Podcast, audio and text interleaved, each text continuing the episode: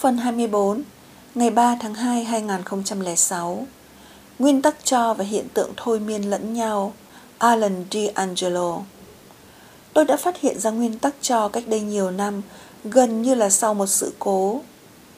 Đầu tiên, khoảng năm 1994, tôi nhận ra là có một số khách hàng của tôi đã giới thiệu nhiều khách hàng hơn hẳn. Sau khi tôi gửi cho họ một hộp sô-cô-la với ý cảm ơn họ đã mua hàng của tôi. Tôi nhận ra rằng những khách hàng nhận được sô-cô-la thường giới thiệu thêm người khác mua hàng nhiều hơn hẳn 40% so với những người không nhận được quà. Thực sự là những năm trước khi tôi nghĩ ra món quà sô-cô-la kia, đa số khách hàng của tôi chẳng ai giới thiệu thêm người nào cả.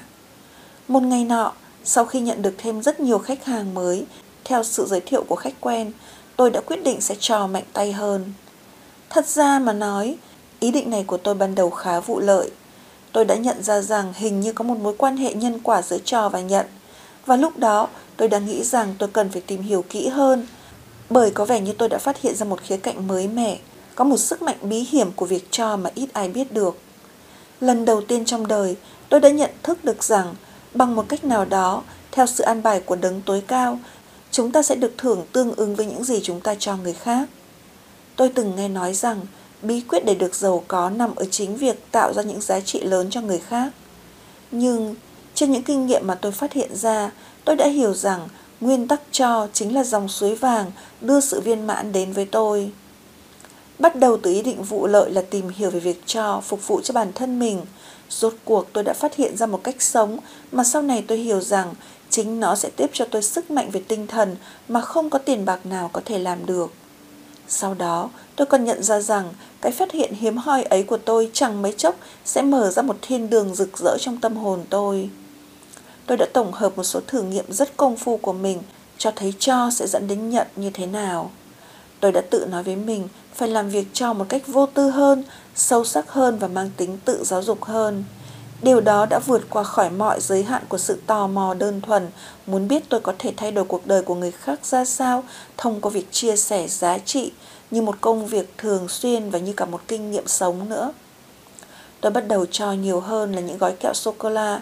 Mặc dù kẹo sô-cô-la luôn là một món quà làm cho tôi rất vui, tôi đã cho những người khác những lời khuyên giá trị. Tôi dành thời gian tổ chức những giờ trao đổi với khách hàng. Tôi tặng sách điện tử và gửi những bài báo hay cho bạn bè về những đề tài mà họ quan tâm. Tôi đã cho những người mà tôi hay tiếp xúc rất nhiều trong khả năng của mình. Nếu có ai đó xuất hiện trên đường đi, Tôi nghĩ rằng đó là một tình huống mà ông trời đã sắp đặt để cho và tôi sẽ chia sẻ với họ những giá trị lớn nhất mà tôi có thể. Tôi làm việc này hàng ngày và liên tục. Tôi cho những người hợp tác kinh doanh với tôi. Tôi cho những người nhận bản tin của tôi. Đối với tôi, điều đó giống như một phép màu. Nó xảy ra hết sức tự nhiên. Nó đã thay đổi tâm hồn tôi. Nó đã thay thế những chiêu tiếp thị đắt tiền trong công việc của tôi. Điều thú vị nhất là mỗi khi tôi giúp đỡ một con người và làm cho đời họ thay đổi thì mái nhà tâm hồn tôi cứ vươn lên cao mãi đến tận trời. Chẳng mấy chốc mà người nào tôi gặp cũng nghĩ tôi như một người tạo ra các giá trị. Như vậy thì mục tiêu của tôi đem lại sự giàu có không vụ lợi đã đạt được. Bạn thấy đó, tôi đã có linh cảm rằng nếu chú ý hơn vào việc mở tấm lòng mình trước những nhu cầu của mọi người qua việc cho, thì điều đó sẽ khiến cho cánh cửa đến trái tim của người nhận cũng mở ra với tôi. Chính vì vậy mà hành động theo nguyên tắc cho trước sẽ khiến người khác cũng sẽ cởi mở hơn với bạn.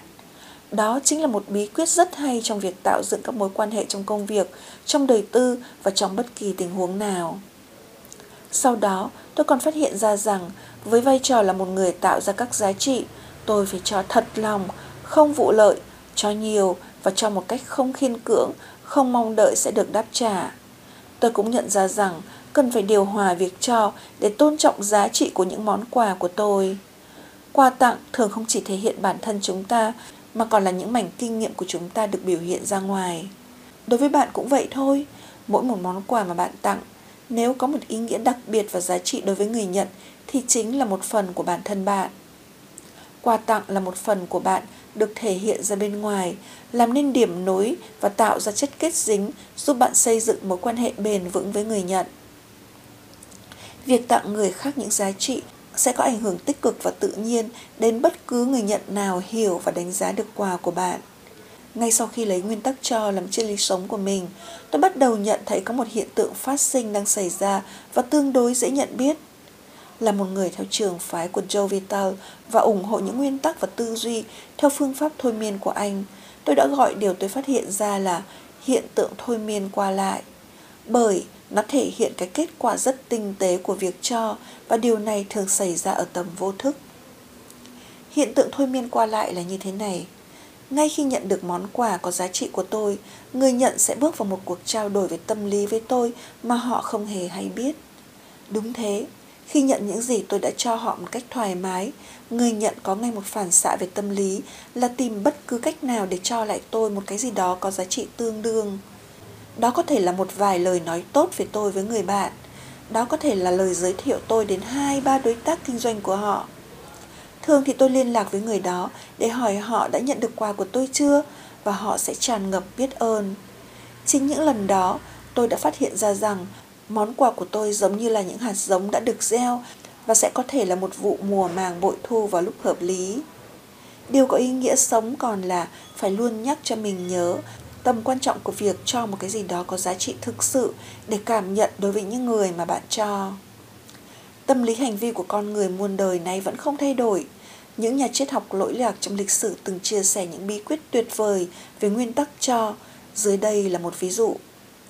Eric Hoffer, người đặt nền móng cho nền triết học Mỹ đã từng nói Ai cho chúng ta tất cả những gì họ có, chúng ta sẽ thuộc về người ấy. Nhà triết học Đức thế kỷ 20 Walter Benjamin từng nói những món quà cần phải làm cho người nhận bị sốc vì không ngờ. John de la Bureau, nhà văn Pháp thế kỷ 17 đã nói sự hào phóng nằm ở chỗ không phải cho nhiều mà là cho đúng thời điểm. Lão Tử, nhà hiền triết Trung Quốc thế kỷ thứ sáu đã nói, người thông thái chẳng để dành, cho những người khác tất cả những gì anh có sẽ làm cho anh ta có nhiều hơn nữa. Cho đi tất cả những gì anh ta có sẽ làm anh ta giàu hơn. Công việc mà hơn 2 năm nay tôi đã bỏ bao công sức vào đó đã được lan truyền đến những người khác để càng tăng giá trị của nó hơn.